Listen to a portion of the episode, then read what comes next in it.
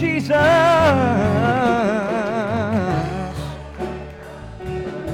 He's a promise keeper.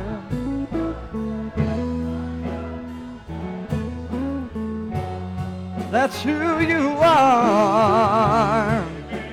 You're a promise keeper. Darkness, my God. Sing it one more time. Oh, waymaker.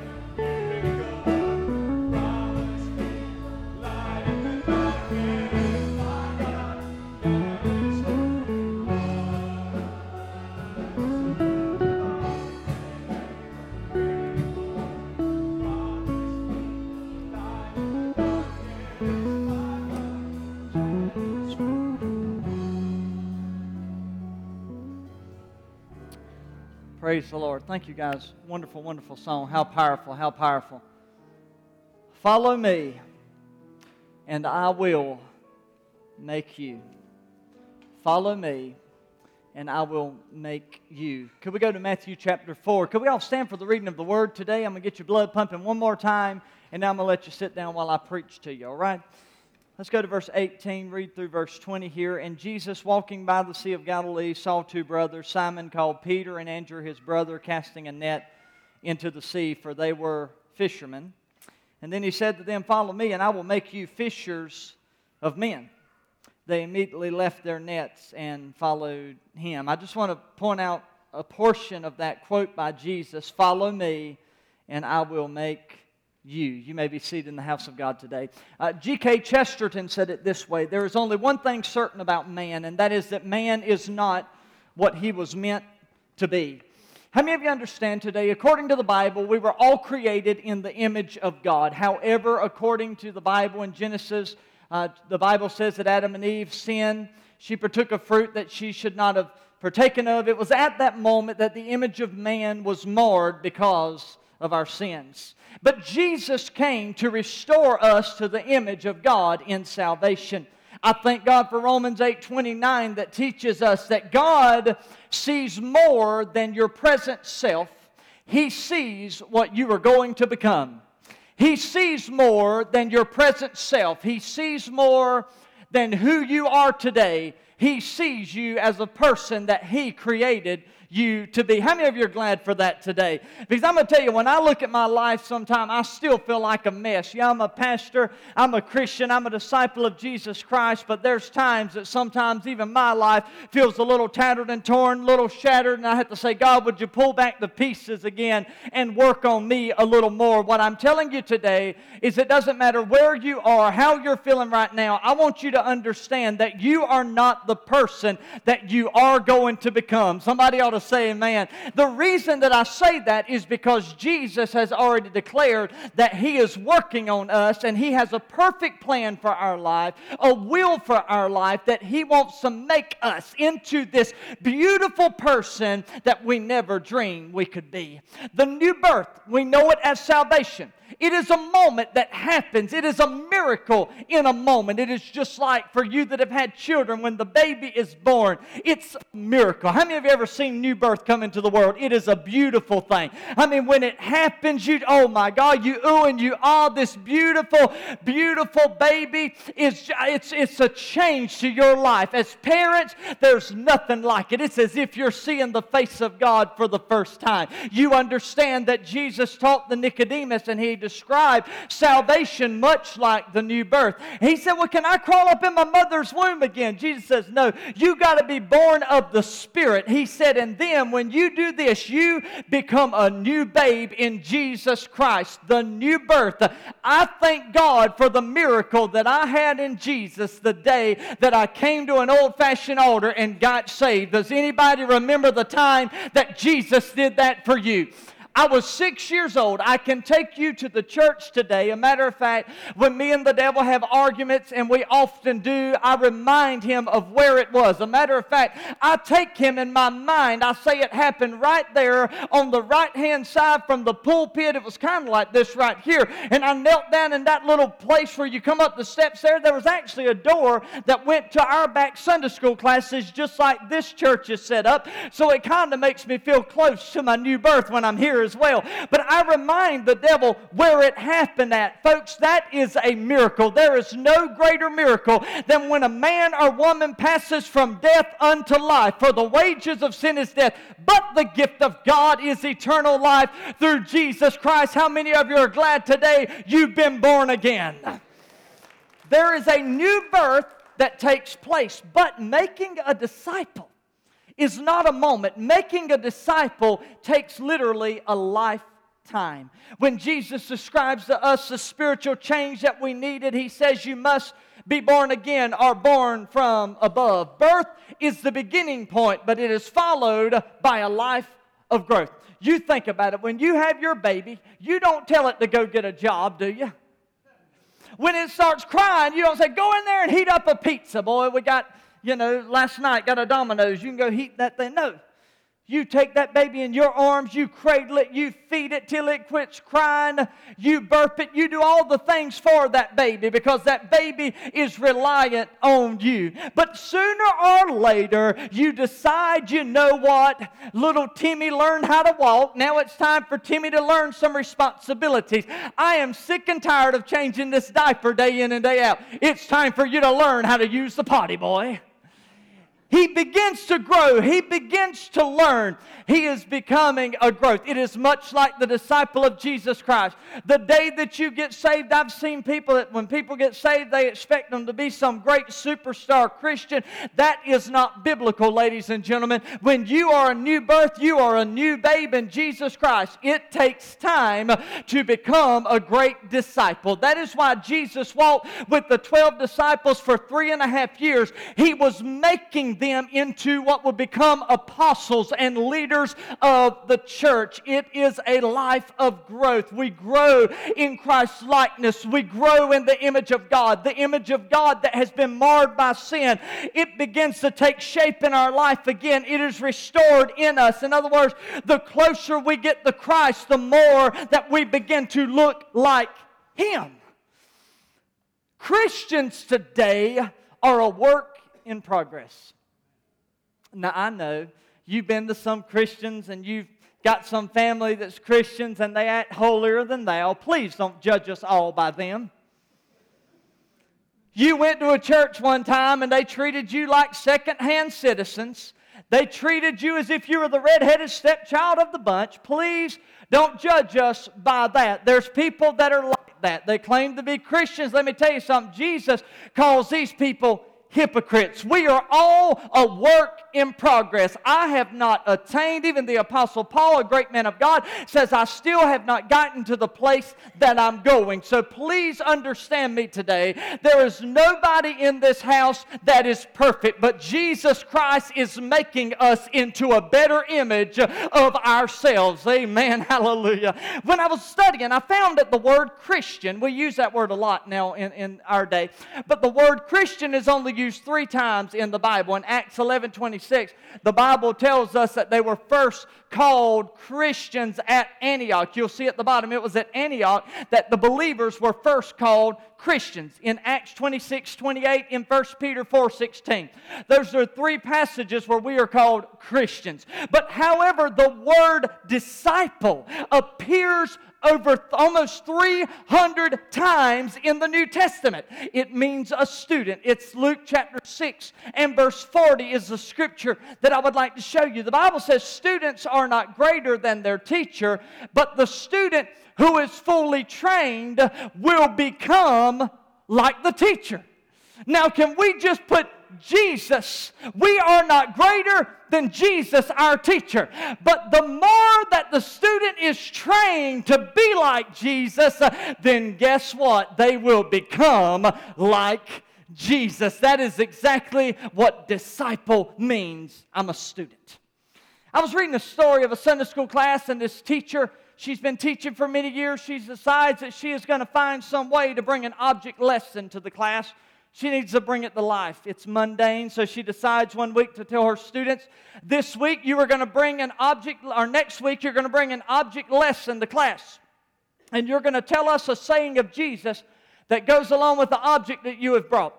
One comes in, the first one brings a glass of water and says, Teacher, Jesus said, I give you living water. The second brings a piece of bread to which she says, Teacher, Jesus said, I am the bread of life. The third brings a pillow and says, Teacher, Jesus said, I will give you rest. But little Johnny, Johnny always gave the teacher issues, and little Johnny decided he would bring an egg to class. To which the teacher says, Johnny, I'm puzzled. What in the world is the egg? He says, Teacher, let me show you. As he cracks it on the head of a little girl beside him, Jesus said, Take my yoke upon you. we are students. Now, if, if here is one of the most basic laws of spiritual growth. Listen closely. We do the following, and He does the making. I'm going to say it again. We do the following, He does the making. Listen to me, ladies and gentlemen. You don't have to make yourself. Let me go a step further and tell you, you cannot make yourself. Can I go a step further and say it this way? There may be people in this house today that you've attempted to make yourself. You've attempted to work out your situations. You've attempted to get your house in order, but Jesus is calling to us today and He is wanting me to tell you that if we would just follow Jesus, He will make you into the person you need to be. If you will follow Jesus, He will work out the details in your life that you've been trying to work out and you've been unsuccessful at it. Today, you do the following, and Jesus is the one that is doing the making or the molding. The Bible says at once, immediately they followed him. That's the initial decision to follow Jesus, but that led them to a life of following. And that's what I want to talk about for just a few minutes. What it means to follow Jesus. Number one, following Jesus means to believe in Jesus. We must believe that He is Jesus, He is the Son of God, He is the Messiah, He is the Lord of Lords, the King of Kings, He is our all. We must believe that. According to Romans 10 9, He said that if we would just confess with our mouth the Lord Jesus, you know, some people, we've made salvation in this big deal and it's so hard to get saved saved and I don't feel accepted and I don't feel worthy. I want to tell you about being saved. The most simple thing that you can do in this world is come to Jesus. A matter of fact, no wonder the Bible said that a babe can understand this. Oh, I got little um, Hillary and Dylan. We got down there, and their little baby running around, and he's a trip. He grabbed my, he preaches with my, um, with my phone in my room in there. They sent a video to Jennifer today he got a mic in his hand and he's just woo, woo, woo, preaching away and then he'll stop. Kind of like me, waiting for everybody to clap or say amen, do something. Out of the mouth of babes, every word. See, what I'm telling you is Jesus says this way of salvation. It is so simple. When I got saved, I was six years old, over there in the corner praying, asking Jesus into my heart. Do you understand how easy it is? Romans 10 9 tells us, He said, If you will simply confess with your mouth the Lord Jesus, and if you will believe in your heart that God has raised him from the dead, you shall be saved. It does not take three weeks of a class to get somebody saved. We don't have to take them from Genesis to Revelation to get them saved. All they have to do is call on the name of the Lord, and there's a loving God in heaven that says, I will make you a new creation in me. That is the word of the Lord. So, as I begin to look at this, it means following Jesus. Secondly, following means to go the same directions. Now, now, some of you could say, I want to go to Village Inn today. Now, I can give you directions to go there, but please know if I tell you it's 10 miles on this road, it's probably like two. All right?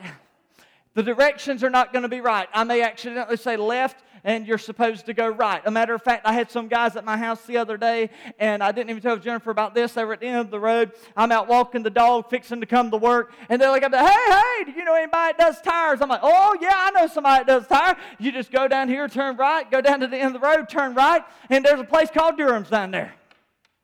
Well, for you that know where I live, you turn left to go to Durham's. So I got to the end of that road and I thought, my God, what have I done? These people, what have I done? And literally, when you turn left, it's literally like on the left. You just can't see it because of the trees. And so I got my phone out real quick and typed tire places. Who, who, can change a tire? And there was some place in Pickens on the same road that come up about seven miles down. I said, hey, I didn't tell them how far. They just keep on going, they'll get there. I can tell you how to get there, or either I can get in my car and you can follow me and I can take you where you want to go. But see, when you follow someone else, you will your will to their will. Look at uh, Luke 9 23. I want to show you this. This is good stuff.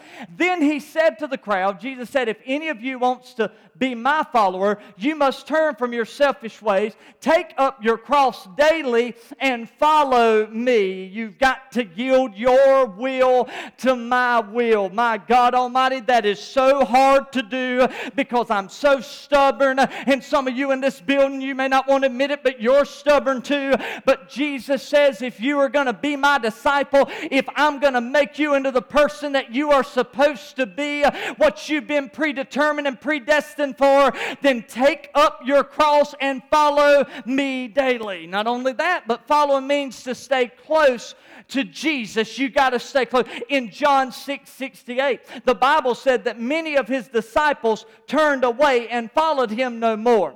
So Jesus looked at the disciples, Peter, James, and John, and the 12, and he says to them, Will you also go away? To which they reply, To whom shall we flee? For you have the words of life everlasting. My God, help us. If somebody said, Pastor, I find myself straying, well, I'm going to tell you how to get back close to Jesus. If you would get down on your knees and say a simple prayer, I promise you there's no quicker or better way to get Jesus into your living room than when you get down on your knees and call on His name. I promise you, He's going to show up in your house getting out your Bible and reading the Word, I promise you, there is no better way that you can get close to Jesus. I read something a while back that says, I haven't heard from the Lord in a while, and somebody put on the quote, said, then you haven't opened your Bible. Because the Bible is literally the words of Jesus Christ. It will keep you close to Him. Listen, you must be intentional in your walk with Jesus Christ. You, you've got to do something. Understand, if you're married today, don't you show your love to your your wife or your husband. There's no head shaking. Yes, we're in trouble in this house today. Marriage counseling to be next week.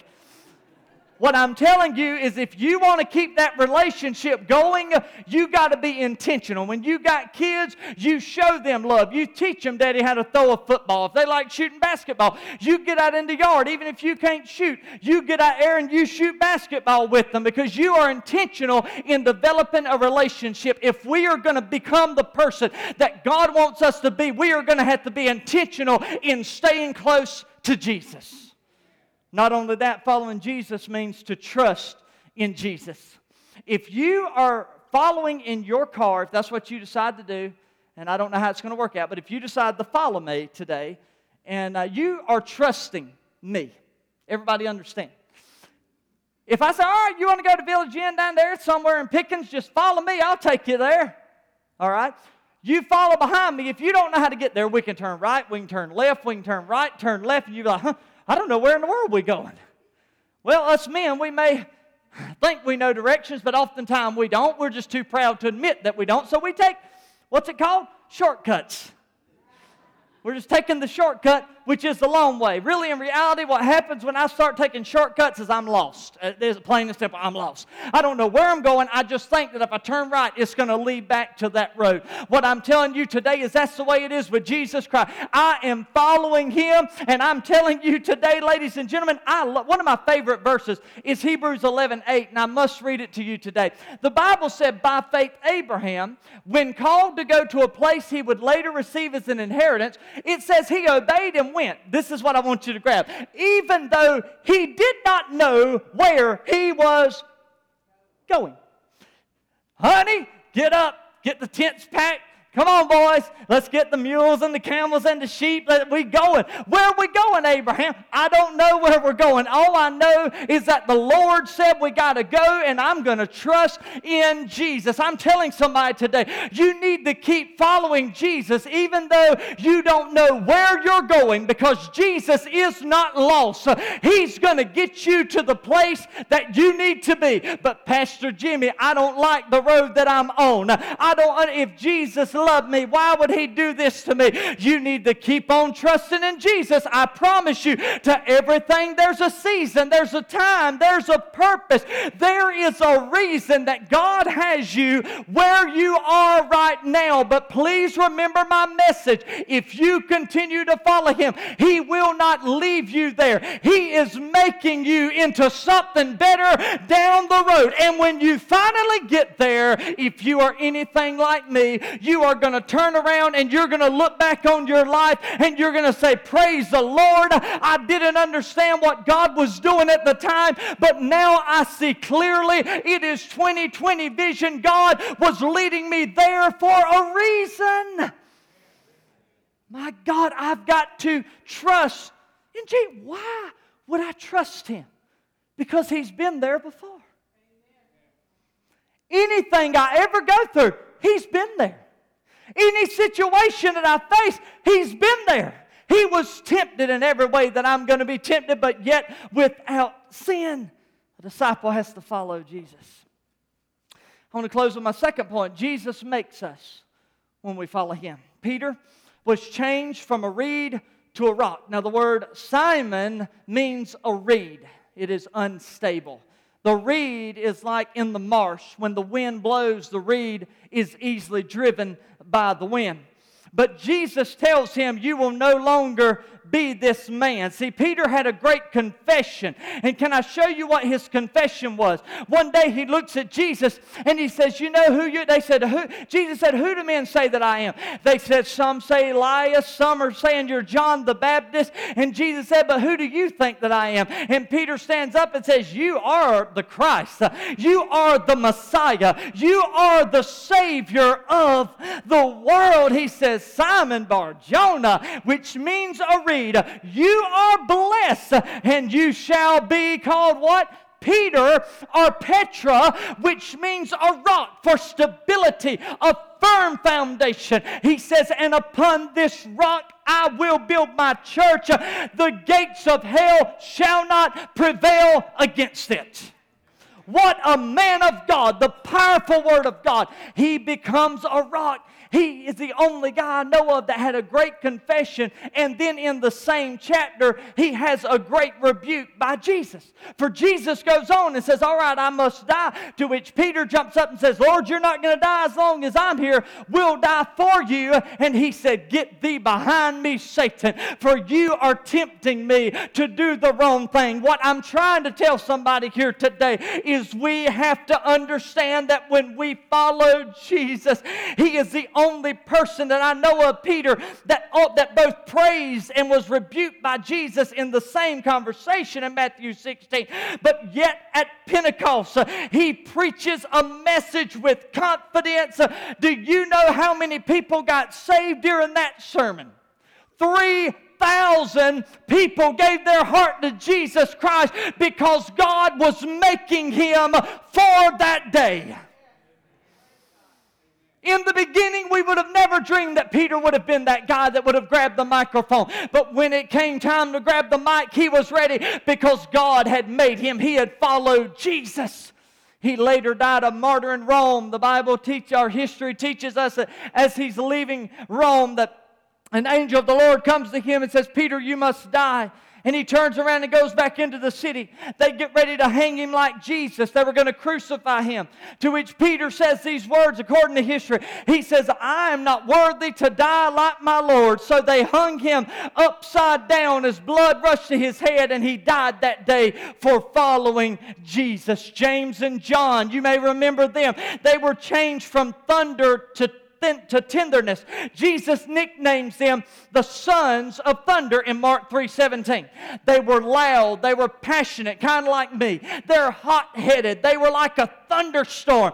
They had aspirations of power. For them and their mother came to Jesus and said, "We want to know which son's going to sit on your left and which son's going to sit on your right hand." To which Jesus responds and says, "Until you can become a servant, you cannot be a leader." So when you guys decide to start serving and helping other people, come back and talk to me about it later.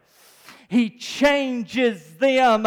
They're loud and passionate. The Bible says they tried to stop a man that was driving out demons in Jesus' name. Do you know what they said about that man? They said, We tried to stop him, Lord, because he is not one of us. Anybody ever heard of a clique? How many of you know churches got clique? Governments have got clique. Your little circle of friends has a clique. Jesus looked at him and says, Listen, in the kingdom of God, we don't have no cliques. I'm making all of y'all into the image I want you to be. They ain't none of y'all perfect in this house. You may be at different points. You may be a babe and you may be on up there about 18 years old, about to become mature and become an adult, spiritually speaking. But there's no, no, no, no. There's everybody. It's level at the foot of the cross. Everybody is the same.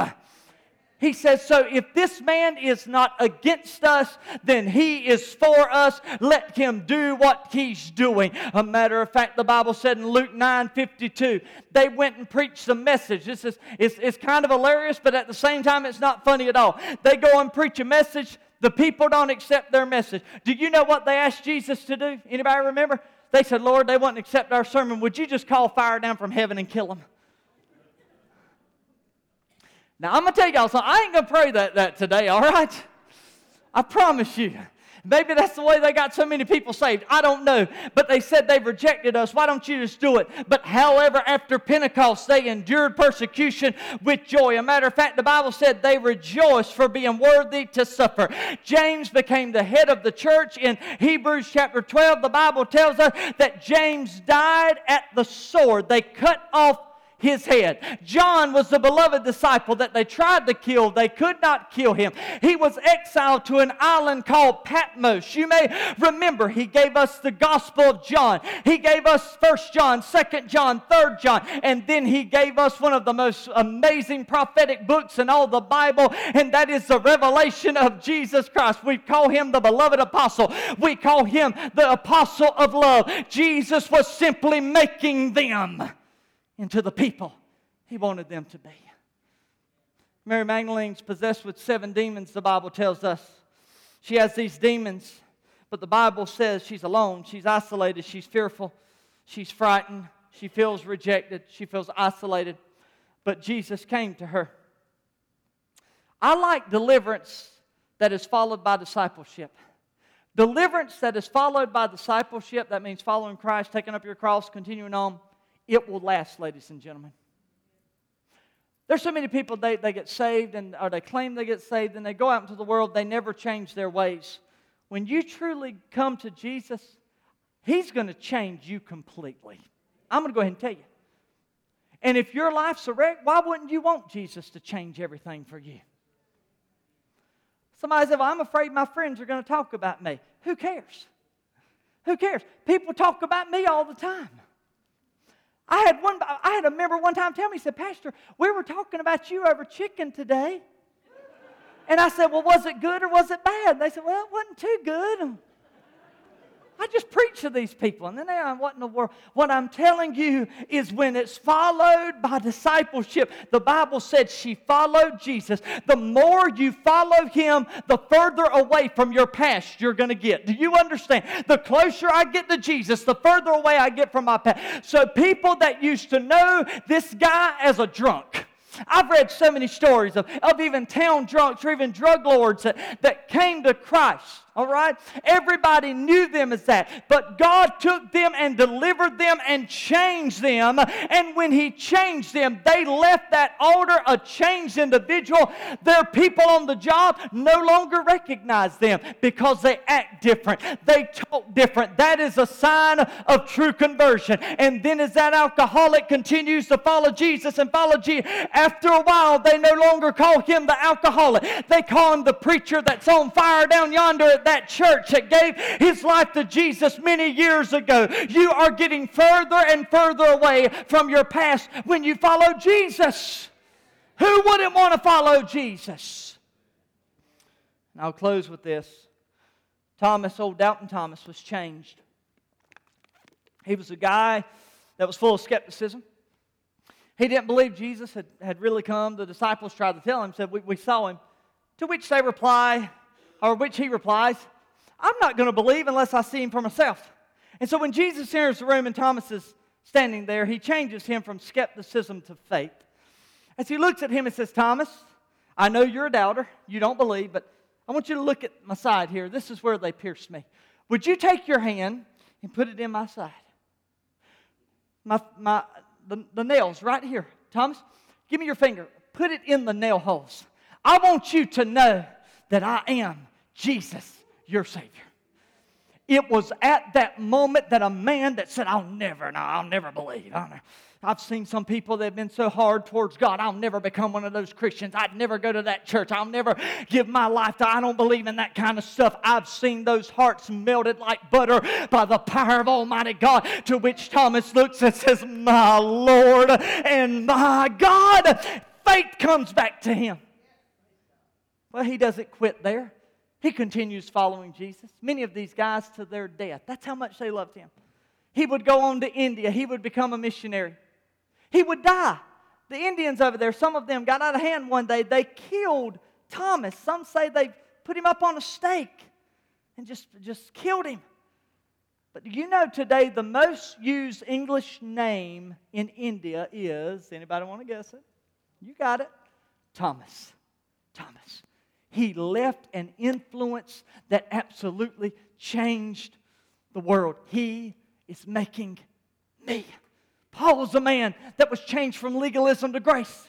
Look at 1 Corinthians 15 with me. On the Damascus Road, God shines down his light. He says, For I am the least of all the apostles. In fact, I'm not even worthy to be called an apostle after the way I persecuted God's church. But whatever I am now, verse 10, whatever I am now, it is all because God poured out his special favor on me and not without results. Because Paul saw many people brought to Jesus. He says, For I have worked harder than any of the other apostles, yet it was not I, but God who was working through me by his grace a man full of legalism with a list of what you got to do to go to heaven. All of a sudden, he shines a light on his path. Jesus does. And Paul says, My Lord and my God, he gave his heart to God. He recognizes it is not me that is doing this, it is the grace of God that has made me into the man or the woman that I've become. There's somebody here today that I need to let you know you cannot make yourself. But if you throw yourself at the foot of the cross in Jesus Christ, the grace of God would come into your life and change you, and you'll never regret doing that and making that decision. It was Michelangelo. He described his sculpting as the making of men. He called it freeing men from the prison of stone. Instead of trying to fashion a person from stone, he merely chiseled away the excess stone that he says the already existing image was within. He could look at the raw stone. He says he could see David, Moses, the Pieta, and the Bacchus. Sometimes Michelangelo would quit in frustration. It was as in the case of Matthew, which he never finished, he left unfinished. He said the stone refused to release the prisoner, so he left it unfinished. Not so with the Holy Spirit. For Jesus' promise is simple if you will follow me, I will make you. I will make you is Christ's great promise to everyone if we will only follow Him. Don't look at me and think that this is it, folks, because this isn't it. I am not who I will be. I tell myself that often. When I go through discouragement, old devil fighting me, and I tell that old devil, say, man, I'm not who I'm going to be. God's not finished with me yet. God's still working on me. Is there anybody in this house that would say that? Is there anybody that believes God's still working on you? Do you believe that? Hit that A flat over there, Sandra. I, now, now, when I was a kid, we used to come out in front of the church and, um, and we used to stand. Anybody remember doing that? Anybody else do that or was my church just crazy? I know they were crazy, but anyhow. And we'd stand at the front of the church and us little kids would sing. And so I remember we used to sing this song, just a kiddie song is what we used to call it. It's really not a kiddie song, but at the same time, when I was coming up, it was. It was that song just simply, He's still working on me. Anybody ever heard that? Listen to this. Then I learned there was a verse. Oh, there really ought to be a sign upon my heart. Oh, but don't judge me yet, cause there's an unfinished part. Oh, but I'll be perfect just according to God's plan as I'm shaped by the Master's loving hands. Feet up, let's go. Oh, and He's still working on me to make me what I ought to be. See, it took him just a week to make the moon and the stars, the sun and the earth, and Jupiter and Mars. Oh, how loving and patient he must be. He's still working. And then I figured out this verse, and man, it just, in the mirror of his word, the reflections that I see, it makes me wonder why God never gave up on me. Oh, but He loves me as I am. He hears me when I pray. Remember, He's the potter, I'm the clay. He's still working on me. Does anybody feel that way today? Make me what I ought to be. Oh, it took him just a week to make the moon and the stars, sun and the earth, and Jupiter and Mars. But how loving and patient he must be. He's still working. Let's all stand today. Father, today I thank you for this wonderful congregation that you brought here today. As we have listened to your word today, I pray that someone today has been touched. Let them understand today the most important thing that they can do is become a disciple. The most important thing that they can do today, if they don't know Jesus already, the best thing they can do is confess with their mouth the Lord Jesus right now. There's somebody today, and I'm not coming to you, I'm not embarrassing you. I just want to see your hand. You say, Pastor, that's me. Today I want to make that commitment. I'm not going to make you come forward today. I'm not going to do any of that. But I just want you to repeat after me. I want you to pray. And I want you to say, Jesus, come into my heart today. I believe that you are the Son of God with everything within me. I believe that you rose from the dead and you're coming back again. If you believe that in your heart, the Bible says that you shall be saved. For those today that say, Pastor, I kind of been struggling with where I am, God wanted me to remind you today just keep following Jesus. He's not finished with you yet. Somebody ought to say amen. God bless you all. So good to see you today. Hope to see you again. Shake hands and be friends.